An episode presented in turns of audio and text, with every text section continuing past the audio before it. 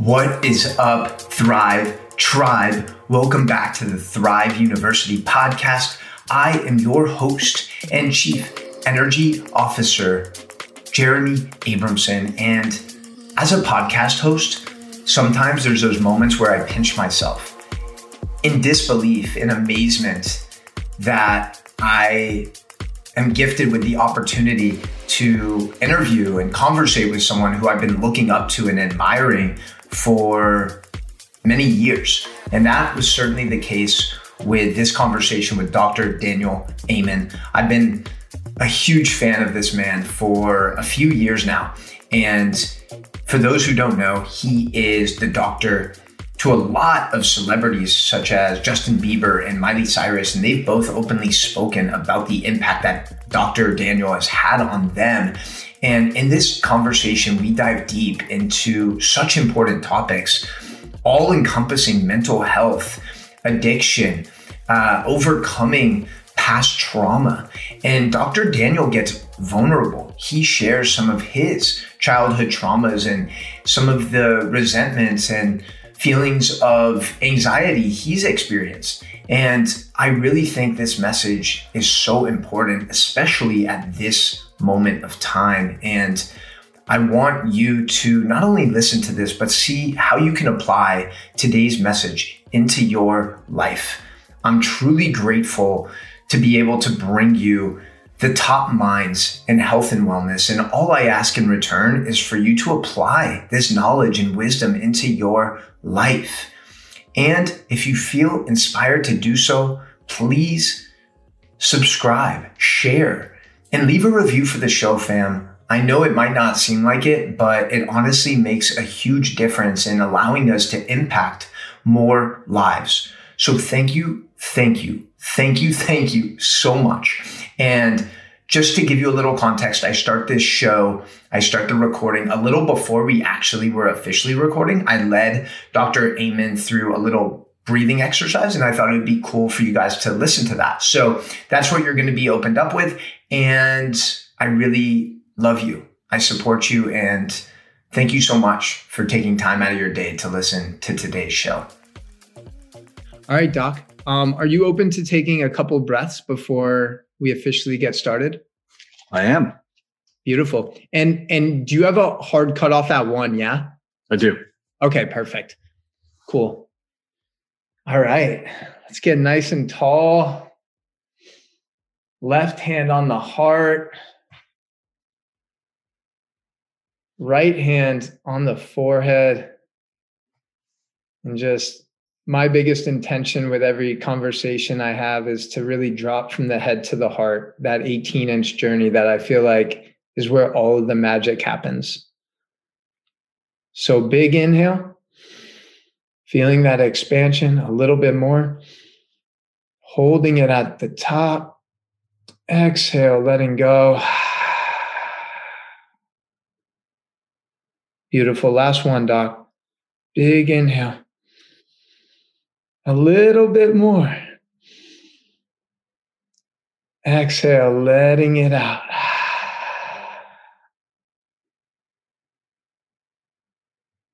Amazing. All right, Doc. I am going to read off your intro and then we will get started. Sound good? Great. Awesome.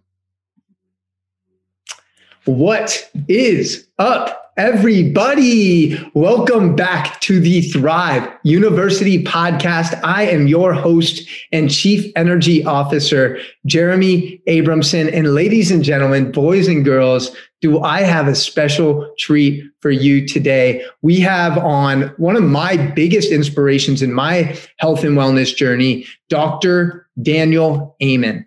And Dr. Amen is a former U.S. Army infantry medic, physician, double board certified psychiatrist, 12 time New York Times bestselling author, and founder and CEO of Amen Clinics with nine locations across the United States. Now, Amen Clinics has the world's largest database of brain scans related to behavior, totaling more than 170,000 scans on patients from 150 plus countries. Dr. Amen's research team has published more than 80 scientific articles, and Discover Magazine named his research as one of the top stories in science for 2015. Dr. Amen has also written, produced, and hosted 15 national public television shows about the brain that have aired over 125,000 times across North America. Doctor, welcome to the show. Thank you so much for having me. Yeah, brother, it's it's it's honestly such a pleasure. And you know, I thought we'd get started off just how I connected with your team and they came across one of my TikTok videos where I included one of your SPECT images of a brain from a marijuana smoker.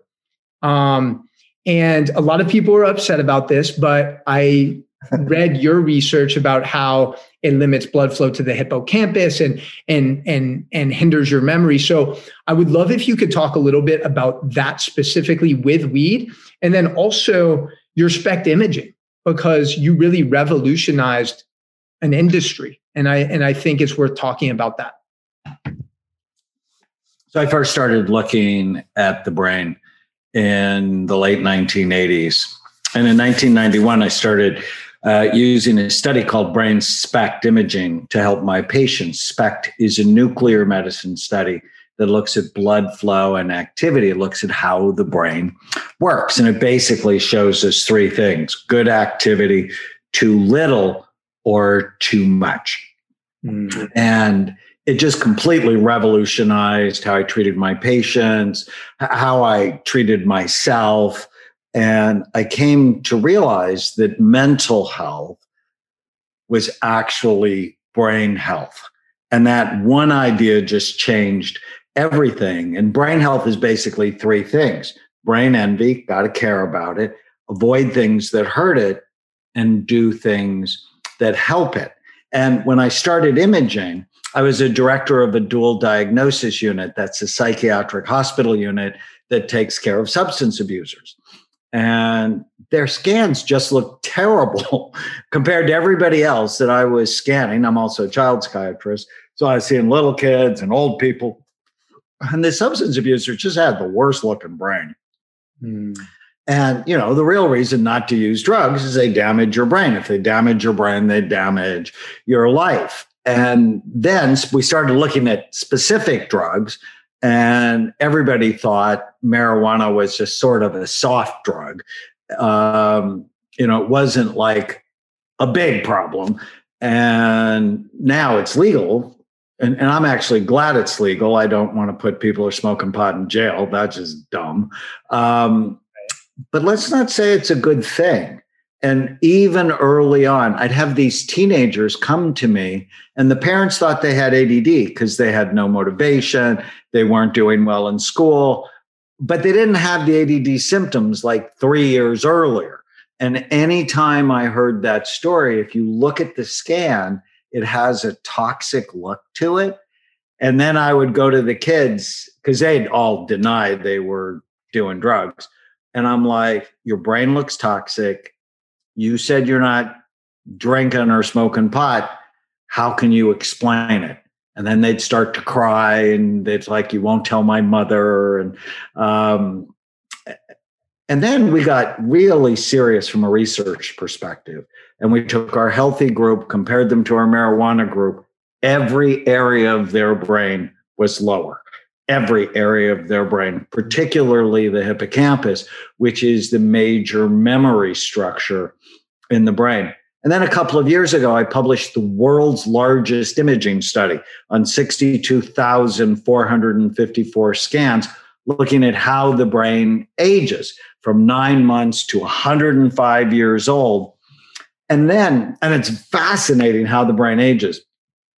But then we looked at, well, what are the factors that accelerate aging?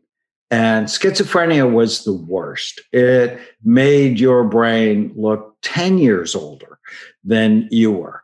Um, and then marijuana, and it shocked us, quite frankly, it came in second as the thing that accelerated the brain uh, ahead of alcohol and smoking and Um, people don't want to hear it, but the research is actually pretty clear. If you smoke pot as a teenager, you have a higher incidence of anxiety, depression, and suicide in your 20s. For people who are genetically vulnerable, anybody who smokes pot as a teenager, they increase their risk of psychosis 450%. Now, is it is it worse than alcohol? That's really not the right discussion. The right discussion is does it make your brain better? And the answer, really unequivocally, in my experience, is no. It doesn't make your brain better. Yeah. And I think that's a really important point. I heard you mention in a previous interview that, you know, obviously if someone has something serious like pancreatic cancer and they need uh, something to give them an appetite, it's like, okay, this person has cancer. Like we can I'll use buy it for you. Yeah. I mean, you know, opiates aren't any good for you either. But my mom recently broke one of the vertebrae in her back because she has osteoporosis. And dear Lord, please give her an opiate. But let's not say opiates are good for the brain. I mean, it's the compassionate, the right thing to do because people in pain are going to shoot themselves to get out of the pain. But but let's not say it's good for us. Yeah, for sure. And I don't know about you, Dr. Amen. For me, I've seen, I think a lot of it comes down to intention too. You know, as someone who has spent some time with plant medicines and things like that, I feel like these tools have potential to elevate our consciousness or creativity in some capacity. However, if we build this relationship with them of dependency, where it's like, I need this thing to function, obviously that's not a healthy space to be in. Yeah, and I love plant medicine. Before we came on, you and I talked about saffron, and saffron has 21 randomized controlled trials showing it works about as good as Prozac and Paxil and Lexapro and Zoloft, good antidepressants. But but I get worried with things like magic mushrooms and ketamine and ayahuasca and ibogaine as first line treatments because I think we should try getting your diet right first. And we should try teaching you not to believe every stupid thing you think. And we should make sure your omega 3 fatty acid level and your vitamin D level. I mean, we should do the foundational things first. And then if your PTSD or your major depression is not going away after you've tried really the least toxic things, then something like ketamine or psilocybin is worth a try. Yeah. And and I'm actually interested because I've personally implemented microdosing, which is a very small a small dose of psilocybin and I mix it with lion's mane and cordyceps mushrooms, which, as you know, have a lot of benefits for the brain, have been used in Chinese medicine for quite some time now. And, you know, my dad was actually a neurologist for 40 years. And this is something he was very resistant towards. And as more research comes out from Johns Hopkins and Yale and Cornell and a lot of these places, it, it looks like, again, from what I've seen, it looks like it can increase neural connections and stuff like that. But I 100% agree with you in terms of like, let's take care of the basics. Let's make sure you're sleeping, moving your body, eating clean, and then we can start other modalities. Right. I mean, let's get the basics of brain health first. And and I think, you know, many people aren't going to have any problems with microdosing psilocybin, but there's that subpopulation that will. And that's what makes me anxious. And I always say some anxiety is important because anxiety prevents you from doing stupid things. There's this great study from Stanford where they looked at 1,548 10 year old children in 1921 and then they followed them for 90 years, looking at what went with success, health, and longevity. And it wasn't a lack of anxiety. In fact, the don't worry, be happy people died the earliest from accidents and preventable illnesses. So it's sort of a dose response. You, you need enough so you won't do stupid things, but obviously too much is, is a problem. And so I used to think my job was to get rid of my patients' anxiety. And then I realized for some of my patients, I need to raise their anxiety. Mm, that's a really interesting perspective.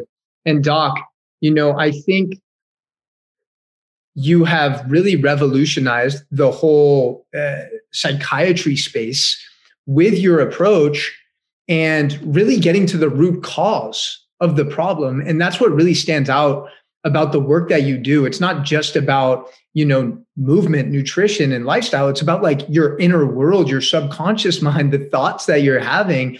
And I know you've gotten a lot of flack in the industry for all of your innovation. Now, I'd love for you to kind of touch on that and what maybe impact that's had on you. You know, if that ever if you ever let that kind of bring you down or maybe steer you off your mission. And i'm just curious like how were you able to push forward through all of uh, the negativity and through so many people in your space talking down on you? Yeah it was uh, quite the wild ride until i stopped paying attention to it. Um, yeah, it really hurt my feelings early on. You know, I didn't go to medical school to be shamed by my colleagues. Uh, but when I started looking at the brain, um, what a lot of people don't know, the SPECT was actually developed in the 1980s. And early on, there was a lot of excitement in psychiatry about it. In fact, in 1991, 92, 93, there were all day conferences at the American Psychiatric Association about brain SPECT. And the, the problem became it didn't match the orthodoxy. So the American Psychiatric Association publishes this document called the DSM, the Diagnostic and Statistical Manual, which basically teaches people how to diagnose anxiety disorders, depression, schizophrenia, and so on. Well, I can tell in about 10 minutes if you're depressed. what I can't tell is why. Mm-hmm. That depression really shouldn't be a diagnosis.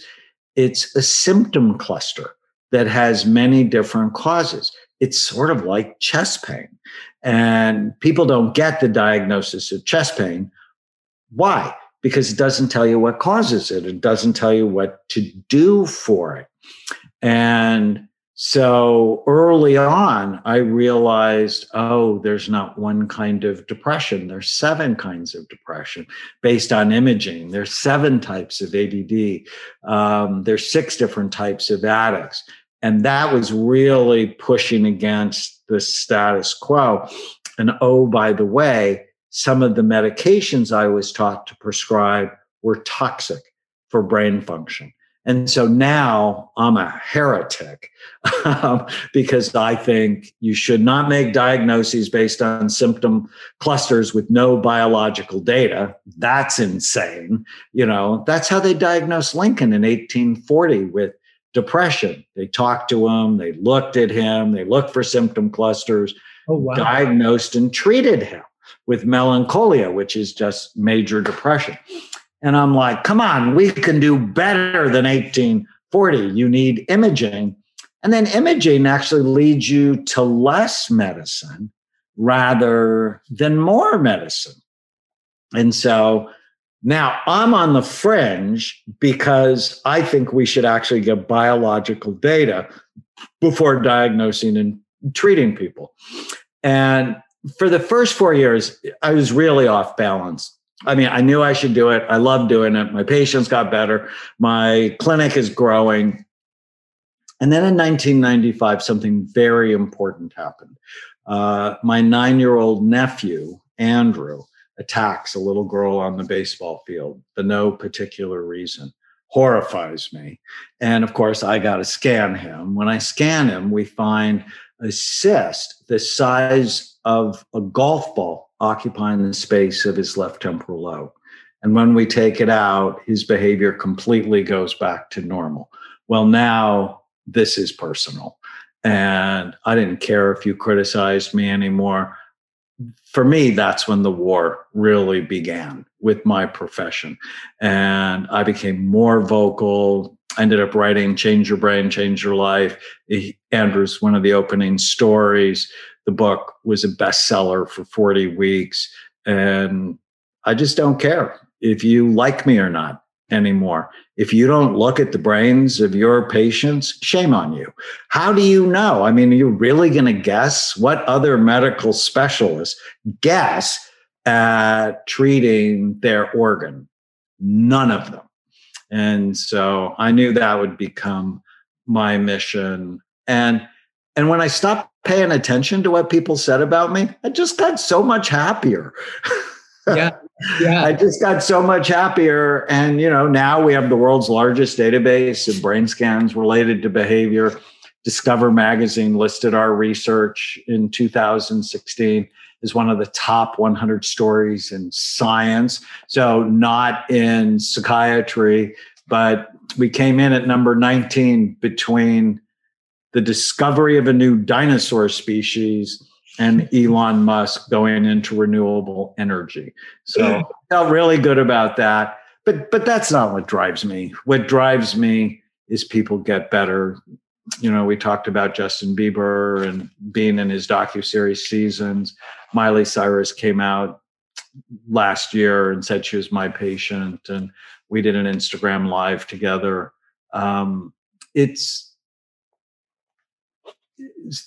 great to see people change because of my work. And at this point, it's really about ending mental illness. I have a recent book called The End of Mental Illness. I don't think of them as mental illnesses. That shames people. It's stigmatizing. It's wrong. They're brain health issues. Get your brain right, and your mind will follow. And so yeah, it, it unbalanced me for a few years. But, you know, I think anybody that pioneers something new, that there's a personal backstory, that they have a story in their heart, like Andrew's story. Yeah.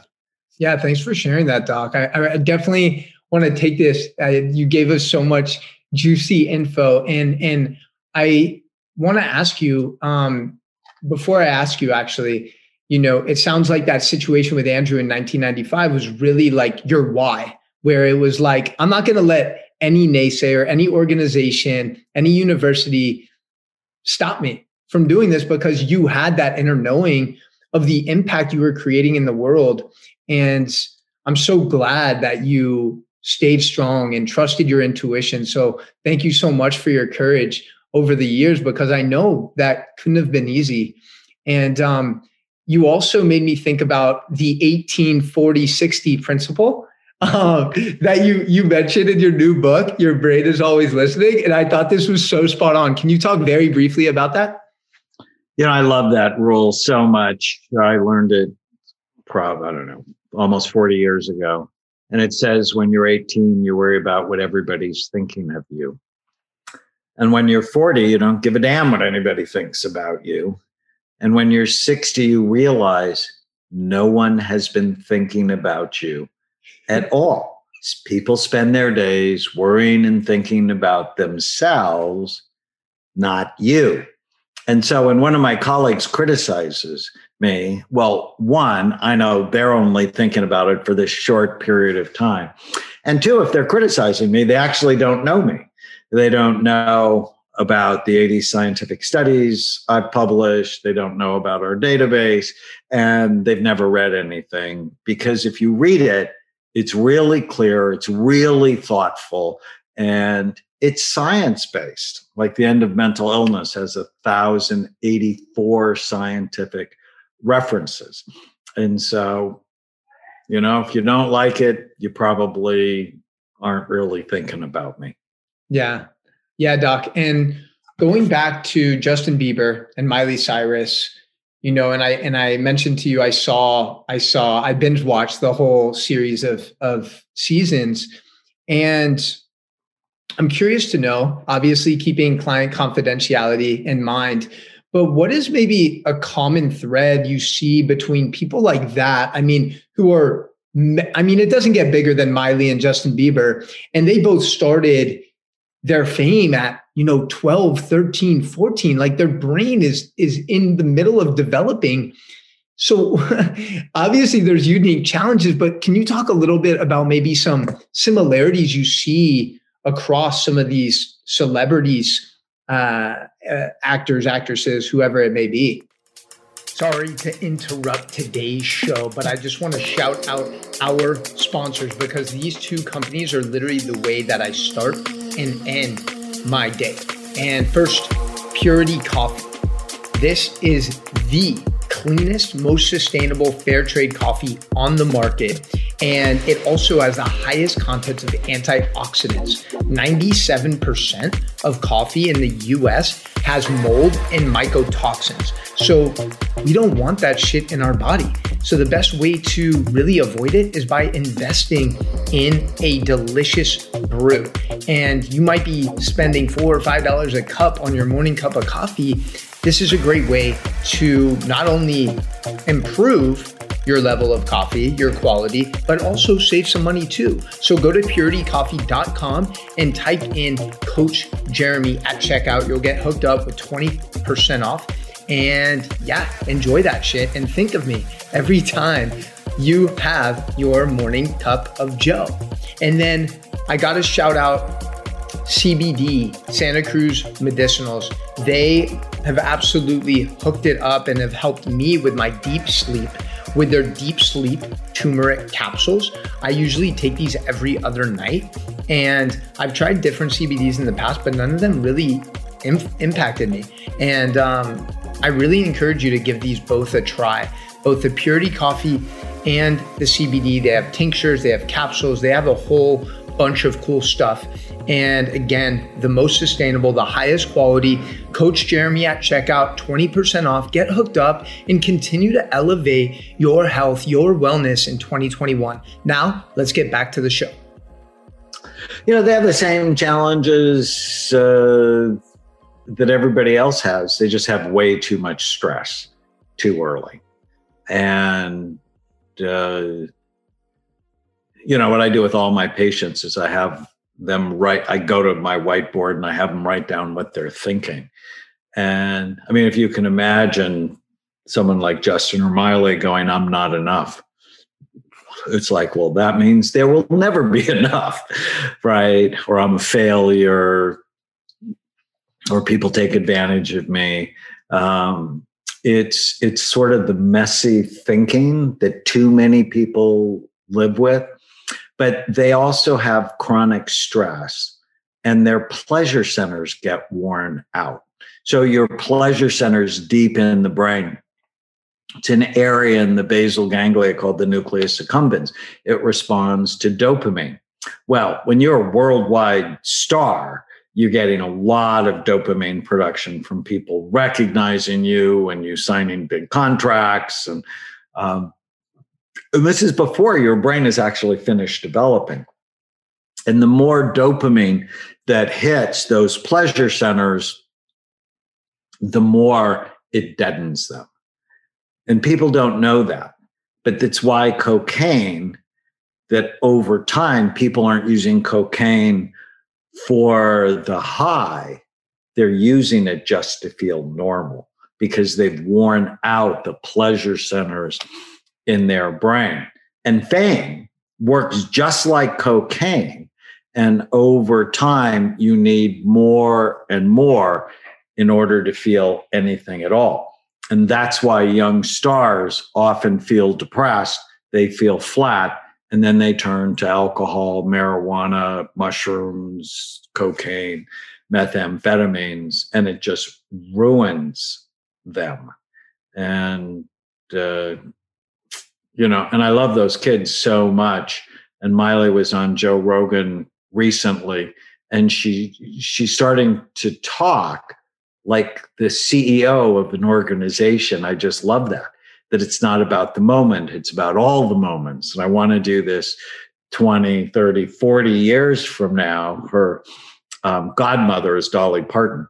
And she's like, I get it. The decisions I make now are going to impact my ability to be successful long term.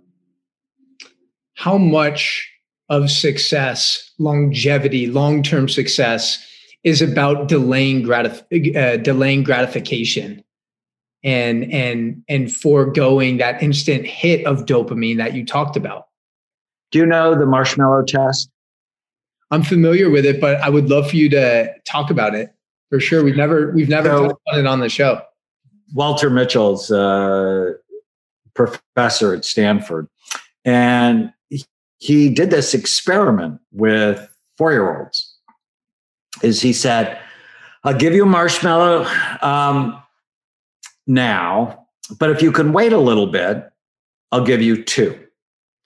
And those kids that opted to wait to get more, he followed them for like 20 years, were significantly more successful in virtually every area of their lives because they had impulse control. They're able to assess the situation, even at four, delay gratification so that they got more down the road. And there's a great modern example of this. So we just had the Super Bowl, and the oldest quarterback in Super Bowl history, Tom Brady.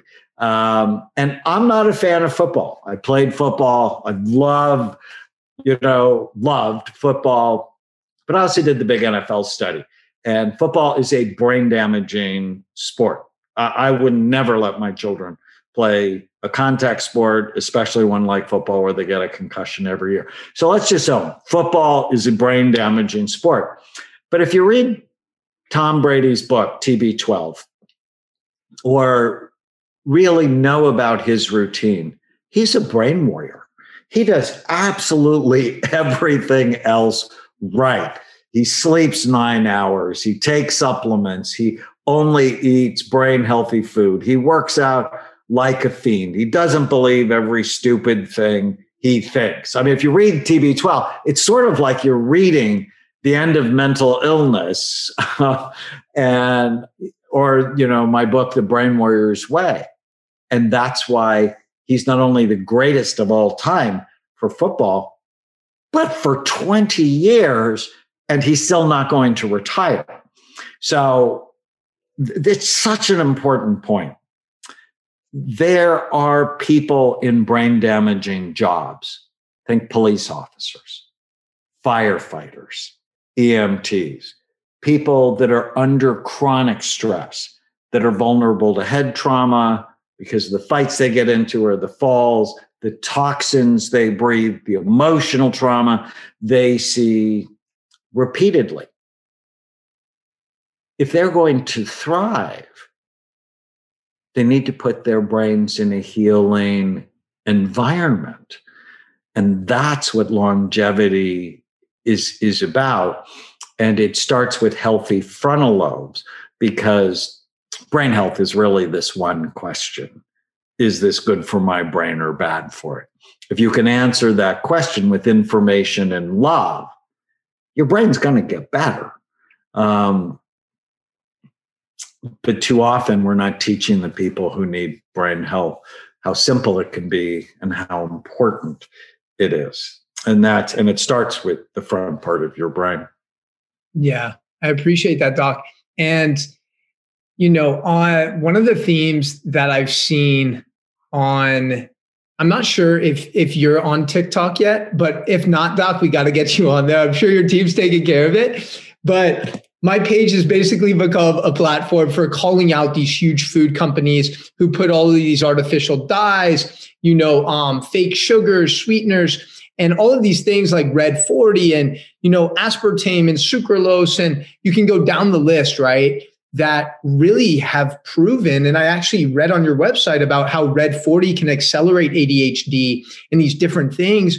and and and it's so unfortunate because it's on the childhood brain that's still developing and i'm curious to know this is probably not where you expected my question to go but i also heard you mention briefly on Ed Mylett's show about the detriments on the frontal lobe of watching pornography right it's actually i mean what it's doing is it's wearing out your pleasure centers um, if you get hooked on it, where you find you need more and more to get that same level of pleasure, it's deadening the pleasure centers in the brain. So you have to be very thoughtful. And, and I love the fact that you're calling out the food companies. In my book, The Brain Warrior's Way, I talk about the weapons of mass destruction which, you know, our food industry, ISIS has nothing on our food industry. Um, the real weapons of mass destruction are highly processed, pesticide sprayed, high glycemic, low fiber, food like substances stored in plastic containers. Um, with 72% of us overweight, 42% of us obese. It's the biggest brain drain in the history of the United States. And we're exporting these bad foods around the world.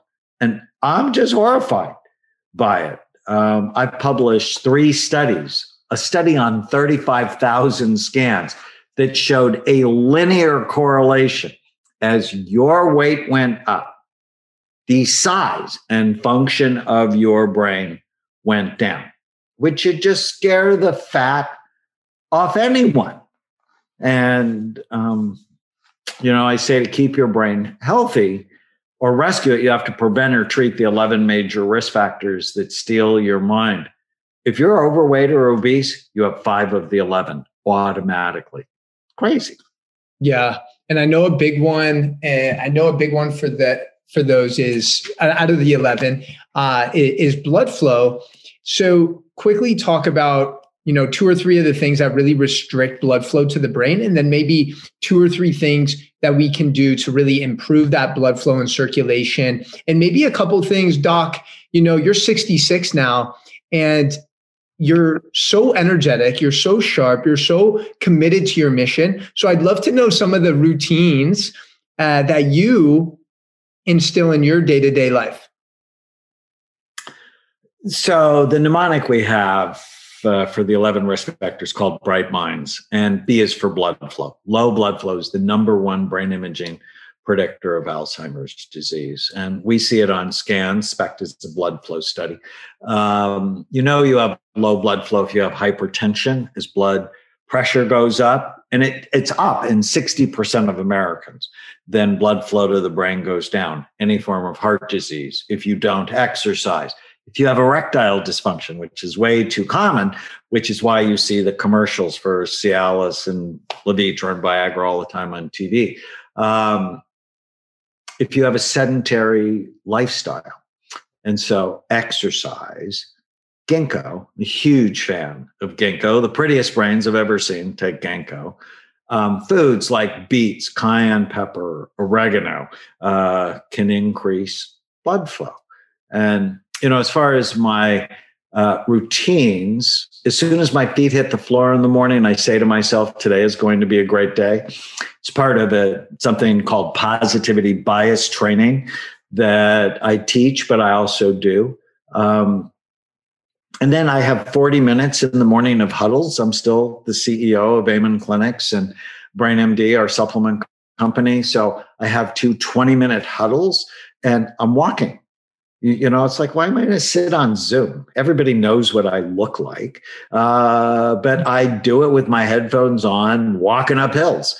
And, you know, I start the day, just finished lifting weights. I do that two or three times a week. And I make this incredible shake in the morning for my wife and I at Brain MD, we make what I think is the world's cleanest protein powder. It's only got two grams of sugar. It tastes amazing. And I put an omega 3 uh, liquid in there. I love a liposomal vitamin C, neurogreens, smart mushrooms. I wanted to call smart mushrooms happy mushrooms, but I'm like, mm, that might not go quite so well. but just as you had mentioned earlier, it's got reishi and lion's mane and cordyceps and turkey tail. Um, because it's good for your immune system. We need that now more than ever. I put Bright Minds powder in. It just it tastes amazing, and it's good for me. And that's a that's a principle I live in every day. It's do I love foods that love me back? Mm. And I don't know if you've ever been in a bad relationship. I have, as in a 20 year marriage that was awful. And when I got divorced, which is now 21 years ago, I told myself, I am only going to love people that love me back. And and then when I realized that food is a relationship, it's I'm only going to love food that loves me back. I mean, yes, I like Rocky Road ice cream a lot, but it'll just beat me up. It's pro-inflammatory, it's addictive. You know, once you finish your first bowl, you're thinking about your second bowl. It's like, no, I am, you know, and so um, you know, I just love frozen blueberries and they love me too. Hey, so I love it. Think like that. It just right. helps so much. And then before I go to bed every night, and this is my favorite exercise. I almost look forward to going to bed. It's um, I say a prayer, and then I go, "What went well today?" And I even look for the micro moments because if I can string ten things that went well that day, I know it sets my dreams up to be more positive. Even, you know, I figured out how to make a super healthy, uh, delicious hot chocolate. So it's a brain healthy hot chocolate. Um, people can see the recipe on my Instagram. Um, just that first taste, it's generally in the top 10 micro moments of the day. But focusing on what went well starting the day with today is going to be a great day. It keeps your mind balanced during what is arguably one of the most stressful years of everybody's life. Yeah, and I want to talk more about that that stressful year, and I also want to talk about uh, your marriage with Tana. Um, it's beautiful to watch you guys, and I've been listening. I've been binging on your podcast, and it seems to me what's so cool about the relationship is I think you guys have been married for 15 years or 13 years? We've been together 15 years. This year will be our 13th year married. Amazing. Doc, you like that? I did my homework. Um, I but, do like that. Thank you. Yeah, but but but it seems like you guys are very aligned with your visions and that you complement each other very well in terms of like your energetic frequencies. And, and I just like for you to talk a little bit about, you know, uh, what's different this time around, um, what's working, what has worked, and ultimately maybe some words of wisdom for people who might be in a toxic relationship and don't really know how to get out of it. Yeah, I've just felt so stuck for so long, and um, and it goes back to you only want to be in a relationship that you love where the person loves you back. And uh, as much as I wanted the first one to work, at some point you just have to be honest. It's like, you know, as much help as we got, this isn't working. And I wasn't happy. And it wasn't I wasn't happy with me. I was just unhappy with the interactions that were nonstop stressful. And I, I think why it's working this time is we have similar values, um, especially around health. And we're both very intentional in that, you know, I think all relationships, you should know what you want. I have an exercise I do for myself and with my patients called the one page miracle on one piece of paper, write down what you want um, relationships, work, money, physical, emotional, spiritual health. What do you want? And then every day you just ask yourself, does my behavior get me what I want? Does it fit? And so with Tana, we both have the same goal kind, caring, loving, supportive, passionate relationship. And I get rude thoughts that come into my head, but I don't say them because it doesn't fit the goals I have. Now, neither of us are perfect. I tend to be pretty optimistic and positive, uh, despite all the attacks I've you know, and I think it's from the positivity bias training. She tends to be much more intense, and she's got red hair. Uh, and her dragon in my new book, I talk about the dragons from the past that breathe fire on your emotional brain.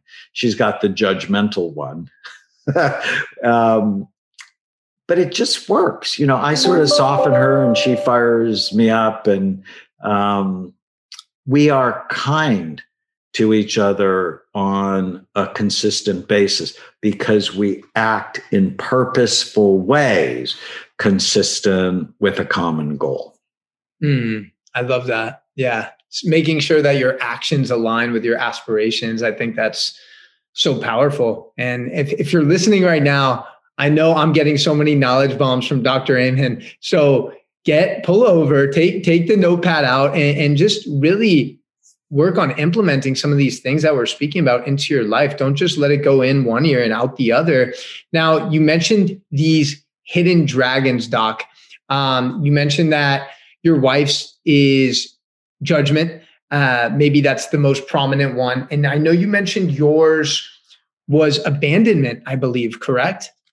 Well, the first dragon and my dragon is one called the abandoned invisible or insignificant dragon. And you know, out of the 13, most people have multiple dragons, but um, there's usually a primary dragon. And that's my primary dragon. I'm one of seven children. I'm third. I'm the second son in a Lebanese family, which means you are completely not special, expendable. And I have five sisters. So nobody saw me. And I grew up feeling invisible. Um, and I think what I do is I've tamed that dragon by seeking significance. And I've been blessed because it sort of worked for me. Um, but that's how you tame that dragon is you connect with others you become part of a group uh, that matters to you. And the whole idea of purpose, and that's knowing your purpose helps tame that dragon. Um, purposeful people live longer. And my favorite book of all time is Viktor Frankl's Man's Search for Meaning, because he said those are the people who survived the concentration camps and during Nazi Germany is they had a reason to live. So knowing your reason helps you so much. Yeah.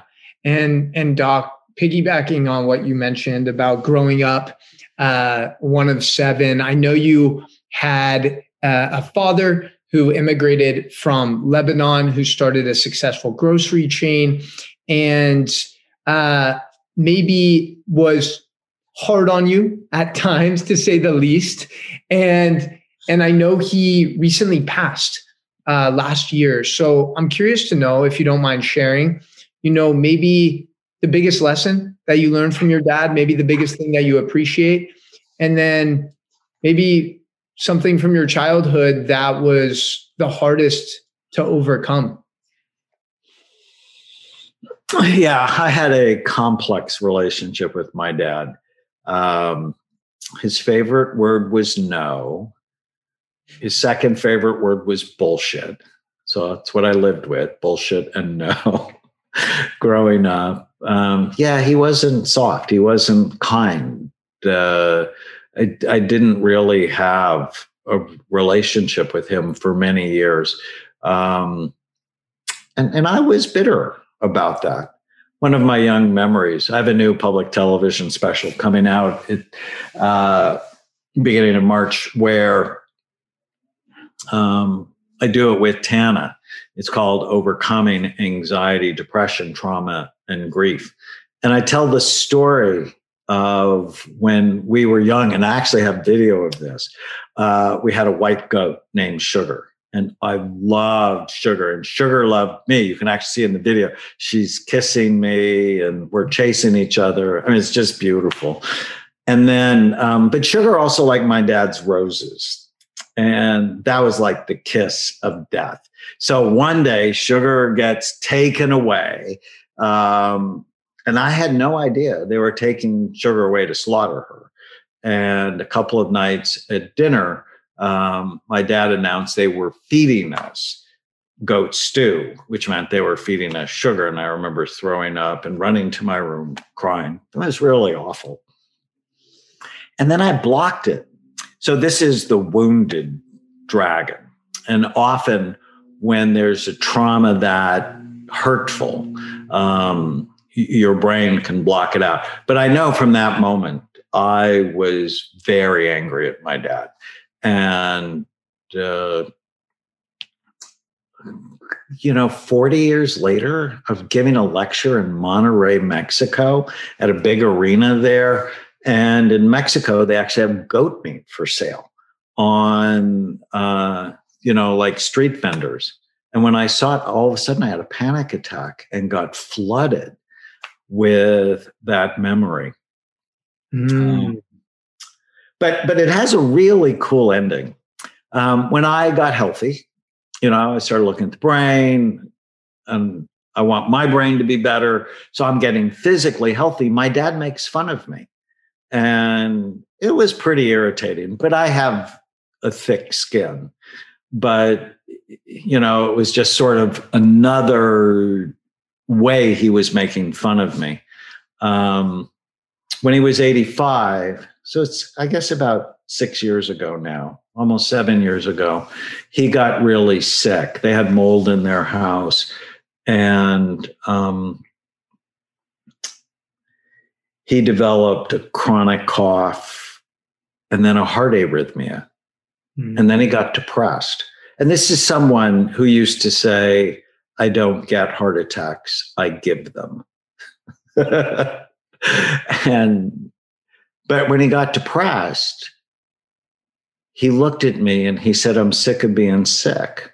What do you want me to do? And I just laid out the plan. And he's so stubborn. He did everything I asked him to do.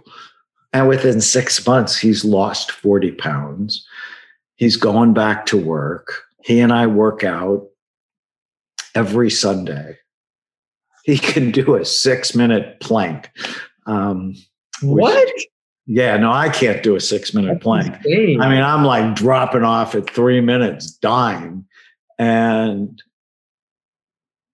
and it healed my relationship with him. And I'm just so grateful that we had those last five years that I didn't have to internalize him as bad because mm-hmm. I had for many, many years. And I internalized him as that because he was unnecessarily harsh, uh, which was a reflection of his own relationship with his father, but not his mother. His mother was an awesome human being. You know, she's one of my favorite people in the world. So, um, yeah, it was a complicated relationship and when he died, um, it was really sad. And I write about it in the book because one of the dragons is the grief and loss dragon. And I know if I wouldn't have fixed the relationship with my dad, that the grief would have been harder because grief is often hard when relationships are ambivalent. And and I, you know, at the end, I wasn't ambivalent at all. He was just one of my best friends.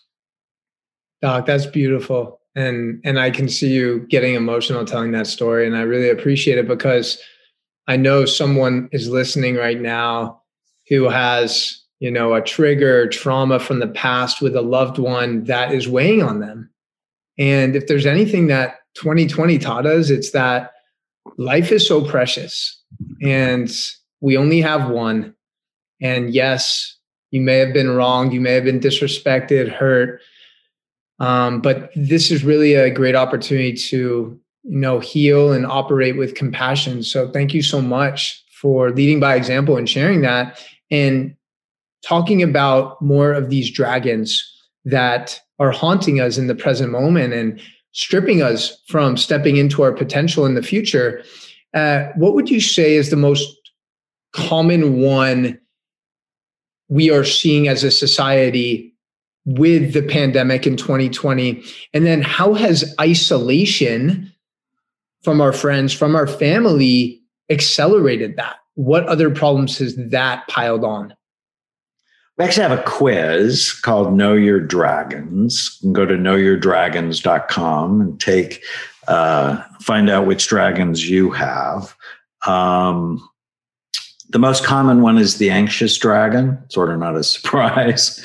The second most common one, which was a surprise, is the responsible dragon. That's where you feel like because of what happened to you in the past, you have to take care of other people, where you can actually breed uh, codependency uh, if you're not careful with that dragon. Um, the wounded dragon is really common um, the angry dragon uh, with the political unrest uh, has reared its head. Uh, one of my favorite dragons, who's also very common, is the ancestral dragon, where the issues you have are actually not yours, that you inherited them from your mother, from your grandfather, uh, and so on. Like Tana's grandmother grew up during a famine in Lebanon um, during World War One, and she actually wrote that trauma in her genes. So when the pandemic happened, Tan had already had a pandemic room, and her genes had been preparing for scarcity for three generations because of what happened to her grandmother. Wow. That it's it's heavy and a lot of times we're not aware and conscious of the impact of these things and the burden that we carry. Um, so, last thing about the book that I would love for you to touch on. I know we're running out of time here, Doc. Um, you also offer this really interesting new 12 step program for addiction that's really based on the principles of neuroscience and i have a couple clients that have overcame addiction so i'm personally very curious about this yeah, it really should be a book by itself. But um, when I was thinking about the addicted dragons, because they're everywhere, the pandemic is just causing them to populate, uh, overpopulate for sure. That the 12 step program that is so popular uh, was actually developed 85 years ago. And there's just nothing about brain science in it. And I went, well, that's sort of crazy. And, and I think it starts in the wrong place. So the 12 steps start with my life is out of control. And I think that's the wrong place to start because you should start with, well, what do you want? And step two is your behavior getting you what you want? And if it's not getting you what you want, you need help. And step three, it starts with your brain because when your brain works right, you work right. And when your brain is troubled for whatever reason, you're going to have trouble in your life.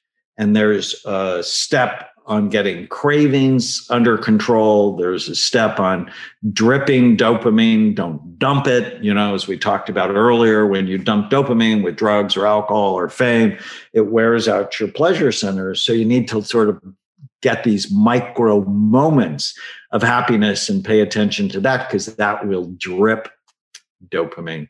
I'm really excited uh, about it. A lot of addiction treatment centers refer to us, use our work. And so it feels like giving back to them a new approach that can help them be more effective.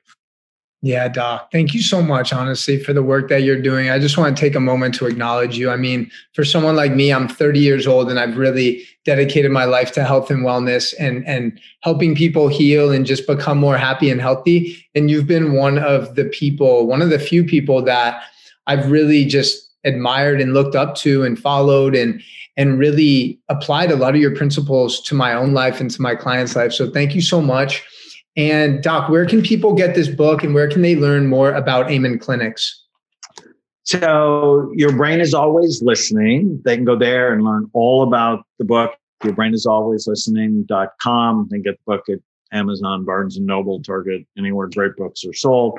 Um, and they can learn about our work at Amen Clinics. We have nine clinics around the country. We have a brand new one in Dallas, uh, Amen clinics.com. So amen like the last word in a prayer, clinics.com. Thank you so much, Doc. And I can't wait for the world to have access to this show, this episode, and your amazing wealth of knowledge. So thank you so much and have an amazing rest of your Tuesday. Tuesday. Well, thanks for helping me share this work. I'm really grateful to you, Jeremy. All right, Doc. Much love, brother. Thank you so much for listening until the end of the show. And I hope you got as much enjoyment out of that conversation as I did, because Dr. Amen is truly one of the most wise, knowledgeable, and forward thinking health practitioners that I have ever encountered. And he is so courageous, in my opinion, because he's received so much criticism and negative feedback from other people in the industry. And he didn't let that stop him from continuing his vision, from chasing his dreams, from helping thousands of people all over the world heal their brains. And I hope that you just take away one thing from today's show, one thing, and apply it into your life. Because at Thrive University, we truly believe that knowledge is not power, knowledge is potential power. You need to put this knowledge, this information, this wisdom into application for to really transform your life. So before I sign off, fam, I just want to again thank you for listening. And if you feel inspired to do so, please share this show with a friend share this show on Instagram, on your stories, and tag me at Coach Jeremy305. Let me know what was the biggest takeaway for you. And lastly, it means the world if you leave a review, leave a rating, because that allows us to reach more people and impact more lives. And at Thrive University, that is our mission is to empower and educate as many people as possible with the tools that they never received in school. So Thank you. I appreciate you. Remember that you are loved, you are appreciated, you are not alone, and you matter. Thank you so much, fam. Peace out.